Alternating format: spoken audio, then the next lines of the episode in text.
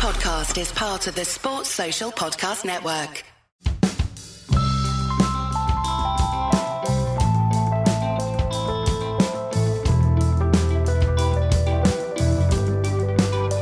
Welcome to Red Inker, which is part of the 99.94 network. I'm Jarrod Kimber. This podcast has adverts, but if you prefer your podcast without, in the show notes you'll see the link to my Patreon page and you can listen to our chats uninterrupted. Patreon also comes with many other benefits as well, including a Discord channel and private chats with me. But now, the show. This week on Red Inker, we're going to talk about India, the T20 side, and it'll be me because I've got a lot to say. There's a huge video series that I've been doing over the last couple of weeks. I wanted to try and do it as a podcast as well. I think there are three sides that are coming out of the World Cup that are quite interesting. Obviously, South Africa, but I'm not sure how you do any analysis on South Africa, if we're being honest. Then you've got the story of West Indies, which is far more interesting and you can do more analysis on it. But at the same time, they only played a couple of games and it went completely to hell. And from that, again, I'm not really sure what you could do. India, I feel, is the most interesting because they can fix their problems. They have talent, they have money, and they have everything that they need. But their issues seem to run so incredibly deep. And for those of you who are not Indian and not aware of this, one of the biggest things you will hear on Indian cricket Twitter or WhatsApp or Facebook or wherever Indians congregate is that they haven't won a major tournament since 2013. That one they kind of won by accident as well. It was a Champions Trophy against England. England probably outplayed India for a large period of time. Ishant Sharma was all over the place, looking like he was bowling one of the worst overs of his career, and then out of nowhere seemed to bowl one of the best overs of his career, and India got over in that particular game. But it is the last time they won a major tournament, if you count that as a major tournament. I don't, but but at the very least, that was a win at an ICC event. And before that was 2011 at the World Cup. Before that was 2007 at the T20 World Cup. So it is interesting that they had a lot of success. And then since then, they have been probably better and more whole as a side, but they haven't had the ability to really bring all that together. If you look at the stats since the middle of 2013 when they won that Champions Trophy, they're by far the team that has the most wins in cricket. They play a lot of games as well, but they win an incredible amount of games, and no one else is actually particularly close to them. So then the question becomes how is this team who wins so often stopped winning when it matters? And that's the reason I made the video series, and that's why I'm talking to you as well today, because that's the bit I couldn't really get out of my head. The idea that they lose at major tournaments and kind of nowhere else along the line do they lose that much. The main two ones are choking, and that's uh, something that you will certainly see from Indian fans online. There's a lot of talk about how these players are chokers. Even when you look at a team like South Africa, I'm not really sure that that's what happens. I think mostly choking probably comes down to perhaps your team being a bit one dimensional, perhaps your team getting a bad matchup, perhaps the luck going against you. If you go back to that famous 1999 World Cup semi final between Australia and South Africa, I think I might have said this in a previous episode even. Damien Fleming talks about the fact that Australia and South Africa were choking. That's kind of what happens. Teams make a lot of mistakes, and we remember the ones who make the mistakes last and end up out of the tournament. So it's not that choking isn't part of this. And certainly the pressure and the entire system is a big part of it. But I think if you start with choking, you've already sort of ruined the idea of actually taking a good hard look at what is going on with the team. So you could say that they have problems against the best teams in the biggest games, and therefore that is choking. Or you could actually have a look at all their games against all the different teams and start to see if there's a pattern. And we will get to that. The other thing is the IPL. The IPL is a random tournament for cricket because no one else really has anything like it. And what the IPL does is it means that very young Indian based players are going to get paid a lot of money, despite the fact that perhaps some of them aren't that good. Shardul Thakur is a really interesting player because if you look at his first class record, he looks like a sensation. And, you know, we've certainly seen him play very well in Test cricket so far. But he gets paid an absolute fortune in the IPL and he doesn't bat very often at all. In fact, last season might be the first year he really made any runs. And if you look at his economy, I think over the last few years, he's been by far the most expensive bowler. So, do Indian players get overpaid? Not for what the IPL is worth. In fact, I would say that considering how much money the IPL makes, the Indian players are perhaps the most underpaid of any of the cricketers out there. But does getting overpaid actually affect you only in knockout games? If it's affecting India, it should kind of be affecting them all the way through, right? And on top of that, like there's no Indian cricketer that doesn't understand that if they want to make that next level of income, that, you know, Virat Kohli, Jasprit money, you really have to perform for India in the biggest games. So, from that perspective, I just can't see how being overpaid really has anything to do with it. And the idea of overpaying players when they're young so they don't develop, I don't think we're seeing a lack of development with Indian players. So, again, that doesn't make sense. And just to go back to what I said earlier, on a very basic level, if they're overpaid, they shouldn't be performing so well everywhere. The one thing I would say is there has been studies of this, I think in American sports. I'm not sure if they've done the same in football, but certainly in American sports. When you look at players' stats and their impact on games, just after they sign very, very big contracts, there is sometimes a regression, sometimes a massive one, sometimes a slight one. It can go the other way as well. It kind of makes sense. If you're a young player and you spent your whole career trying to play at a certain level to get that money, when you get that money, you may not have that same hunger again, I'm not sure that is actually what is causing the problems here. And it's certainly not the overhyped youngsters who are getting overpaid and that not turning in the best performances. If you look at the last couple of World Cups, some of the senior players have had problems as well. So those are the two things I hear the most. And I just don't really think that either of them play a big part of it.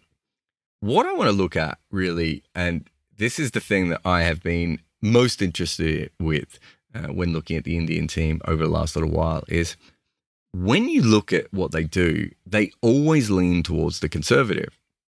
Now, there will be older Indian people that will tell you that that is what India does as a country. They've always sort of looked towards that, maybe in a way that teams like Pakistan and Australia have not. I do get that, and I understand the principle of it. And depending on how you look at conservatism, I'm not saying it's necessarily a wrong way of going about anything. But at the same time, when you do that, especially in a format like T20, you're kind of leaving something on the table in every single game. And I think that's what India do. And if you look, they pick conservative batters and conservative bowlers. And I think that's the really interesting thing here. If you look at Pakistan, Pakistan's a really interesting T20 team. They pick conservative batters and attacking bowlers. Now, listen to Pakistani supporters, they're still not particularly happy with that style because they know that their batters are leaving runs out on the field all the time. They now have Shadab Khan, so arguably they have the ability to have a deeper batting lineup if they would like it, but they still like this idea of uh, making sure that you make you know anywhere between 145 and 175 regularly and allow your bowlers to uh, turn that into what is more. I think it puts a lot of pressure on one side of your game. However, they've made the semi final and the final of the last two tournaments. They're the closest team to England that we've seen in the last two World Cups. So there is something in that. And it should also be pointed out that their conservative batters are very, very consistent and their attacking bowlers very rarely fail. And they have multiple options and different kinds of bowlers and all these different things. If you look at England, they pick attacking both. Now, obviously, it's hard to compare anyone to England these days, but they're certainly what England had a look at was originally it was more of a team where they picked a lot of batters and then they picked anyone with a secondary batting skill to fill in their bowling.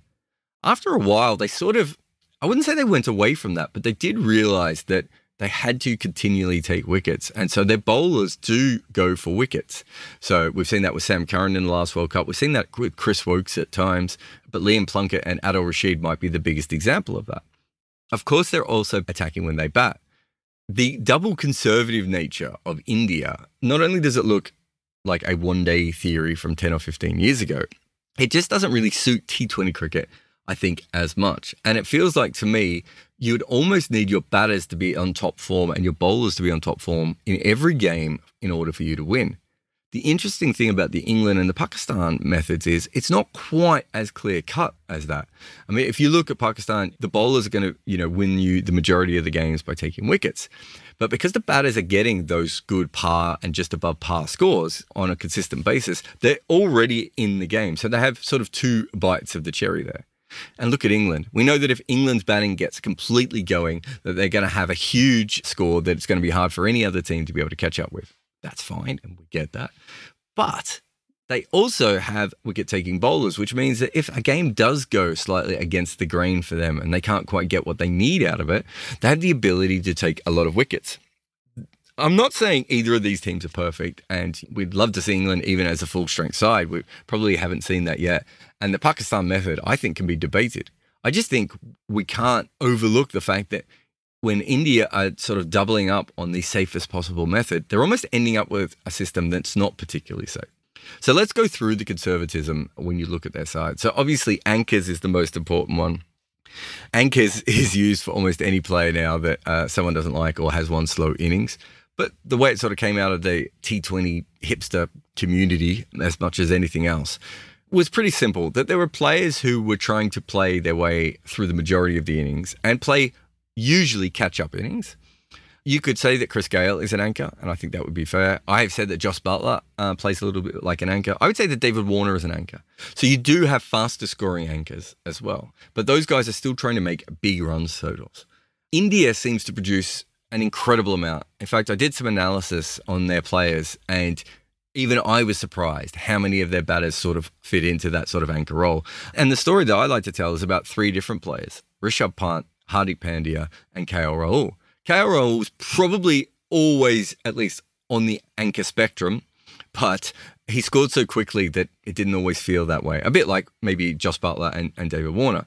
When he changed from RCB and went to Kings, there's no doubt at that stage he had a worse batting lineup and he started making sure that he made more runs. And by that, he started scoring a lot slower.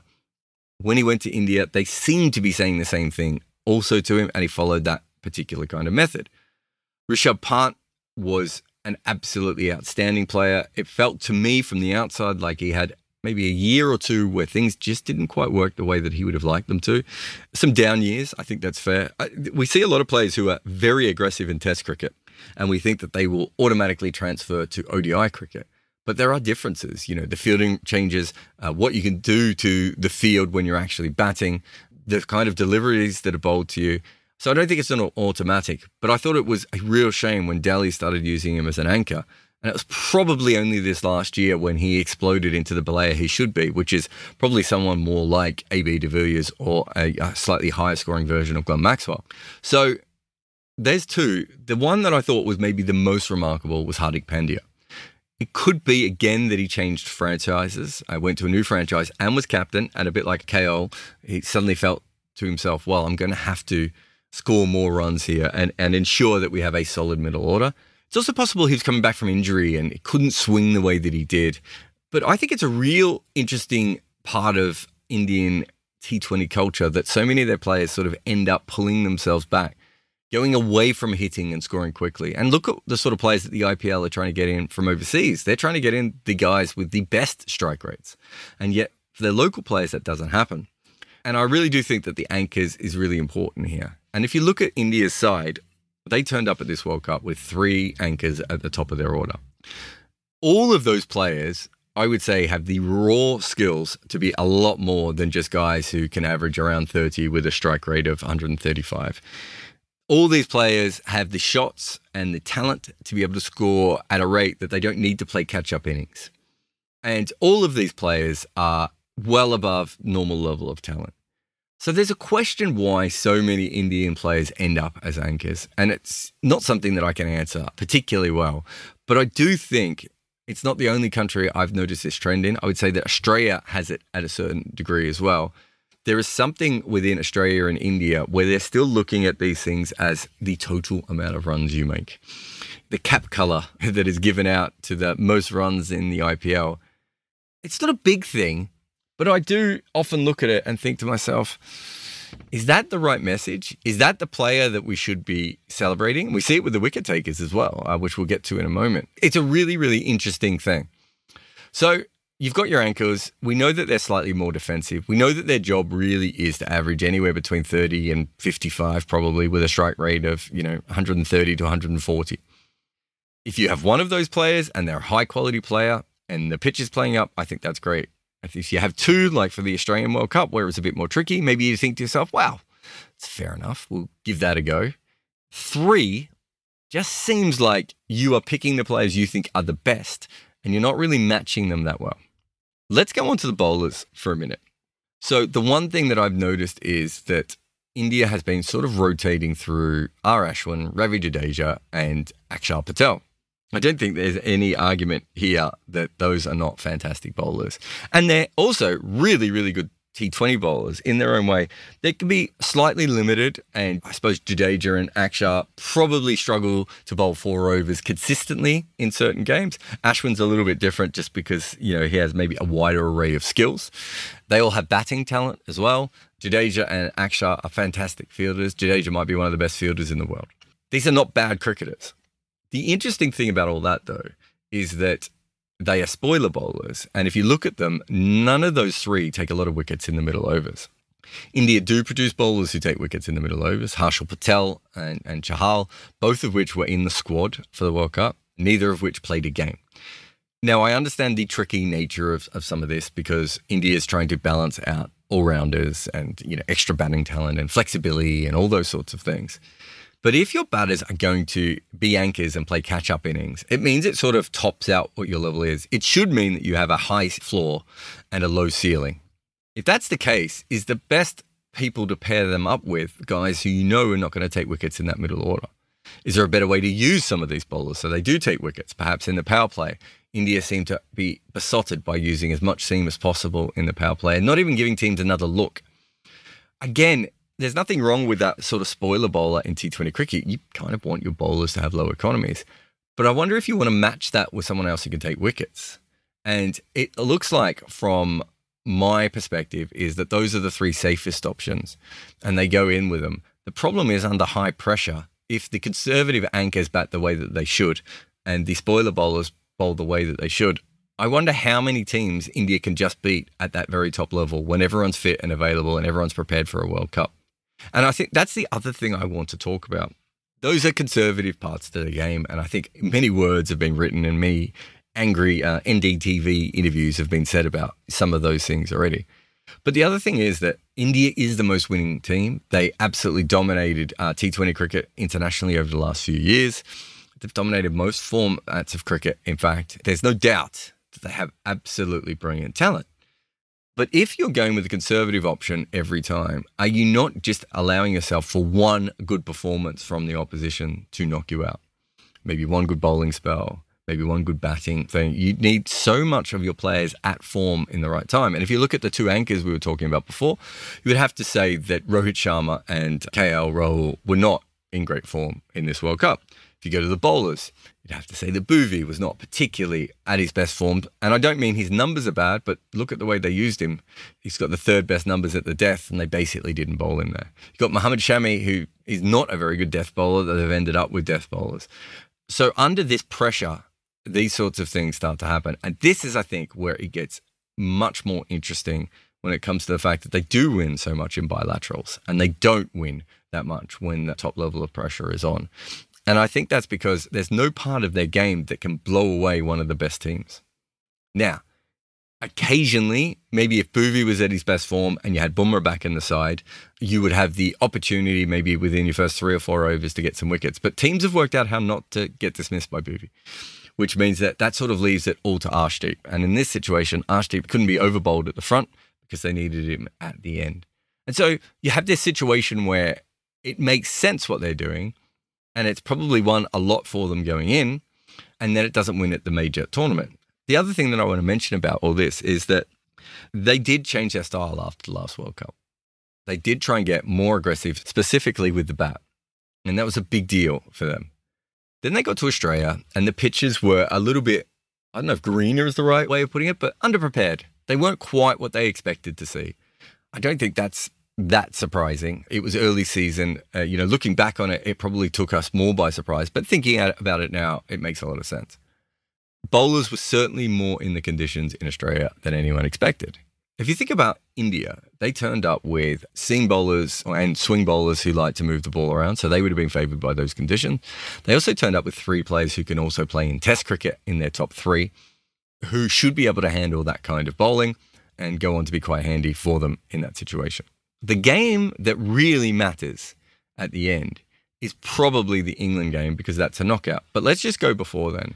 If you look at the game against Pakistan, it's sort of a classic case of them underperforming all the way through the innings, and then one player playing a catch up innings, which looks like it gives them enough. And in this case, just got them over the line. If you look at the game against South Africa, again, they struggled to score. Again, they went very slow. And this time, their bowlers couldn't do any damage, especially through that middle period, uh, which is the tricky one when it comes to Indian bowlers. So, those two games are interesting and are worth talking about. But the most important one is that when they played England, England thought to themselves, our best chance here is to essentially let India bat. That's not to say they weren't trying to get wickets. It's not to say that they weren't trying to nullify what India were doing and take it easy. But they sort of thought there was no score that India would be able to put on that would be beyond what England could score. That's a really, really interesting way of thinking about it. And it shows you that they have one absolute strength that they really believe in, in a way that it doesn't feel that way for India that was the game when India needed to go back to that new style, the style that they sort of started using after the last World Cup or the previous World Cup, I should say. And they didn't. So they had a chance and they went into it very, very robotic. I've been thinking about this a lot. We know that this is probably the most followed cricket team in the world. I would say it's the most followed sporting team in the world as well. I know maybe the Brazil football team beats it or there's some other team I'm not thinking about. But I would say that that is the case. The big difference between them and the Brazilian football team is outside of World Cups and maybe the Copa, perhaps an Olympics. I wonder how much pressure every time a Brazilian goes out to play in a friendly or qualifying tournament is under compared to an Indian cricketer. Because it feels to me that there is no game for Indian players to work on their skills. There's no time for them to get better. They have to be awesome almost from the first ball they face in international cricket through to the last. And any slip ups, everything is on top of them. That's bad from an individual point of view. That's far worse than them being overpaid and some of them regressing that way. And the other thing that that sort of comes in with is that it doesn't allow the team to be as flexible as they need to be because I do think in T20 cricket, there needs to be almost an element of losing. And I know that sounds weird, but it's a shorter form tournament. We know that, oh, game format, sorry. We know that from the numbers, we just don't have these sorts of runs and wins that you get in Test cricket or ODI cricket. And that's because the sport is a little bit more random. It's almost the last sport on earth that you want everyone following your every move for. You know, you want it to be more like, I don't know, baseball or basketball, where two days after the game, you've already played again and no one really remembers how bad you were and things move on. And the World Cup's almost the opposite of that, but it's also all the other games that they play. And I do think that there is an element of fear amongst, I was going to say the Indian players, but not just the Indian players, but the entire Indian cricket culture of not wanting to let down this incredible supporter base. And it does, I think, lean towards the anchors being picked and the spoiler bowlers rather than the aggressive bowlers. And that sort of safety first thing does seem to come in. And this is where I think it's really interesting from a strategic point of view. I said at the start that I picked India to have a look at them as a team over South Africa and West Indies because, in some ways, everything that they can do is more available to them and they're more likely to make those changes than South Africa or West Indies are. But the other side of that is India are such a winning team. They so rarely lose outside of one or two knockout games at tournaments, or, you know, I suppose in 2021 they didn't even make that. But they so rarely lose. The hardest thing in sport is really tearing down a culture that isn't losing, it's just losing at the wrong time. It's easy for the West Indies right now to almost go back to square one. Go, okay, let's get a new coach, let's get a new captain, let's look at the kind of players we're doing. Let's not even worry about the next World Cup. Let's worry about the World Cup after or anything like that. India doesn't have any of that available to them. And so they're going to be tearing down from a position where they're actually already good. So chances are, if they do a teardown, they'll actually lose a lot more. Is that something that is even possible within Indian cricket? There's such high hopes. There, there's such constant sort of confidence and arrogance and There's the analysis. There's the analysis on your partner. There's the analysis on your body language and everything else that you have to deal with as an Indian cricketer. That if anyone comes in and tries to tear down this team and start again, I wonder if that is even something that is easy to do at this point. The truth is, though, that the talent is completely there. And I find it not baffling, but good young Indian players, so many people seem to have bad thoughts about them. And I wonder if the big difference between now, and there's so many differences between where Indian cricket is now and where it was. So if you think about it before, let's say 2007, they weren't one of the best teams in the world consistently. The fan base just wanted them to play good. It liked that it had some of the best players in the world, but it also liked cricket. Those things have changed a little bit you know, so many people now in India grew up in, you know, 2007, 2011, 2013, that era. They demand greatness from their team.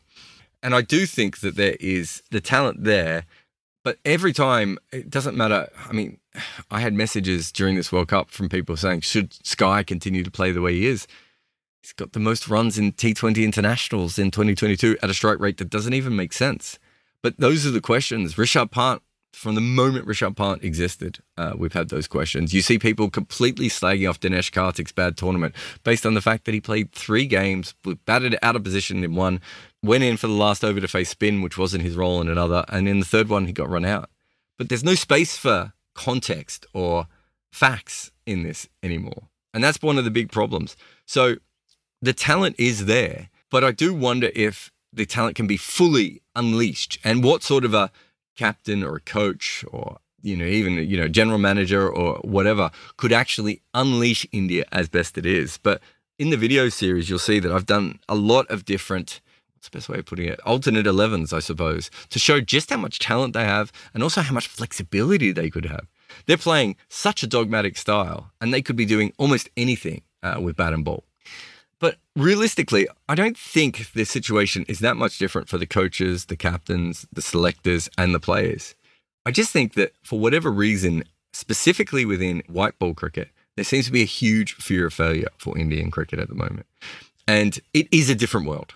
That's not to say that Sachin Tendulkar and Sunil Gavaskar and, you know, Vinu Mankad and, you know, Mohammad Nissar and all these heroes from the past, it's not that those players didn't have to deal with the pressure. And in some ways, it was at that stage, Indian cricket was the thing that sort of, you know, Indians turned to. And it's not in that sort of way anymore. But social media and media channels and 24 hour news cycles and all these sorts of things do change this. And perhaps it is just the old school conservative nature of Indian cricket. Or perhaps it's what I think it is, which is this fear of failure of the best thing to do is to put out the safest team and eventually it will come off. And this is the thing about the T20 World Cup specifically. It's almost dumb luck that they haven't won one since 2007 because they've certainly had the team that's been good enough to win before you can argue that they haven't always selected it, they haven't always used it correctly, they haven't always developed it, they haven't got the experience of some of the other T20 players because they don't play in outside leagues, all those sorts of things. But at a certain point, if you look down at a piece of paper, it's a bit like Australia. Eventually, you just expect them to win one. The truth, though, is that I don't think India just want to win one. I think what Indian fans really want is this sort of supremacy that we've seen from you know, the great West Indian sides and the great Australian sides. And I think the way that India are playing in white ball cricket at the moment, I don't think the talent is the problem. But I do think there is something there about that mindset. And the weirdest thing is that it really feels like it's that fear of failure that matters the most when they get to the World Cups. And there, they just get the failure part of it.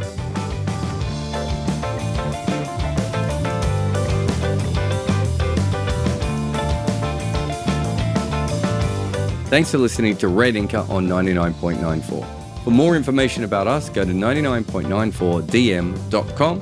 Remember to download our app or just search for West Indies, India, England, South Africa, and Sri Lanka with the search term 99.94 where you find podcasts or on YouTube. Also, support us.